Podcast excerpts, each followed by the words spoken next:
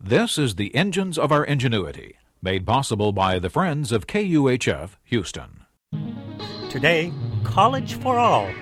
The University of Houston's College of Engineering presents this series about the machines that make our civilization run and the people whose ingenuity created them.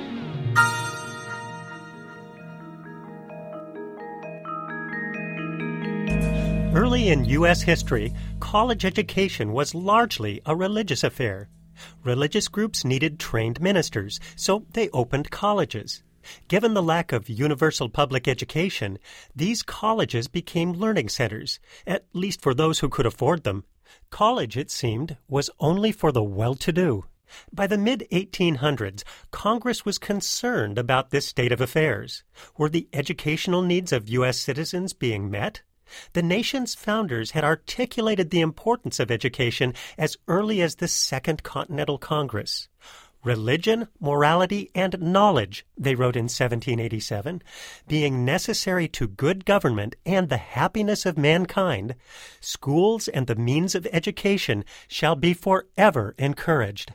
Three quarters of a century later, Congress asked if it was providing sufficient encouragement. Enter House Representative Justin Smith Morrill and the first Morrill Land Grant Act. The idea was for the U.S. government to give land to each state land that in turn could be sold and used to finance higher education. It was signed into law by Abraham Lincoln in 1862. The act is two handwritten pages in length and calls for establishing at least one college where the leading object shall be to teach agriculture and the mechanic arts. But while Congress wanted a practical education, education wasn't to be limited to the practical.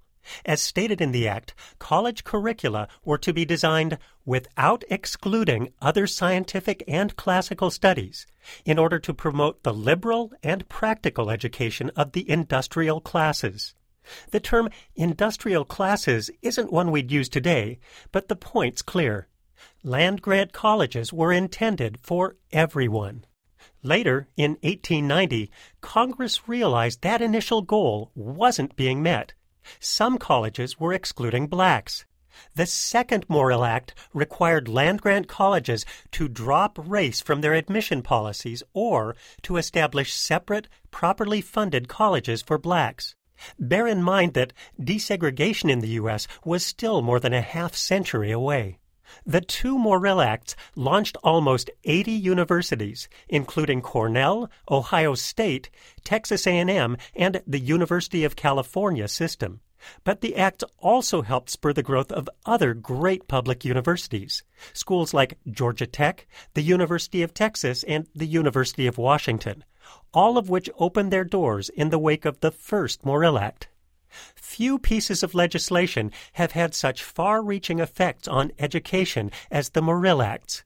They paved the way for the U.S. to build one of history's great systems of higher education, a system widely available to people from every background. I'm Andy Boyd at the University of Houston, where we're interested in the way inventive minds work.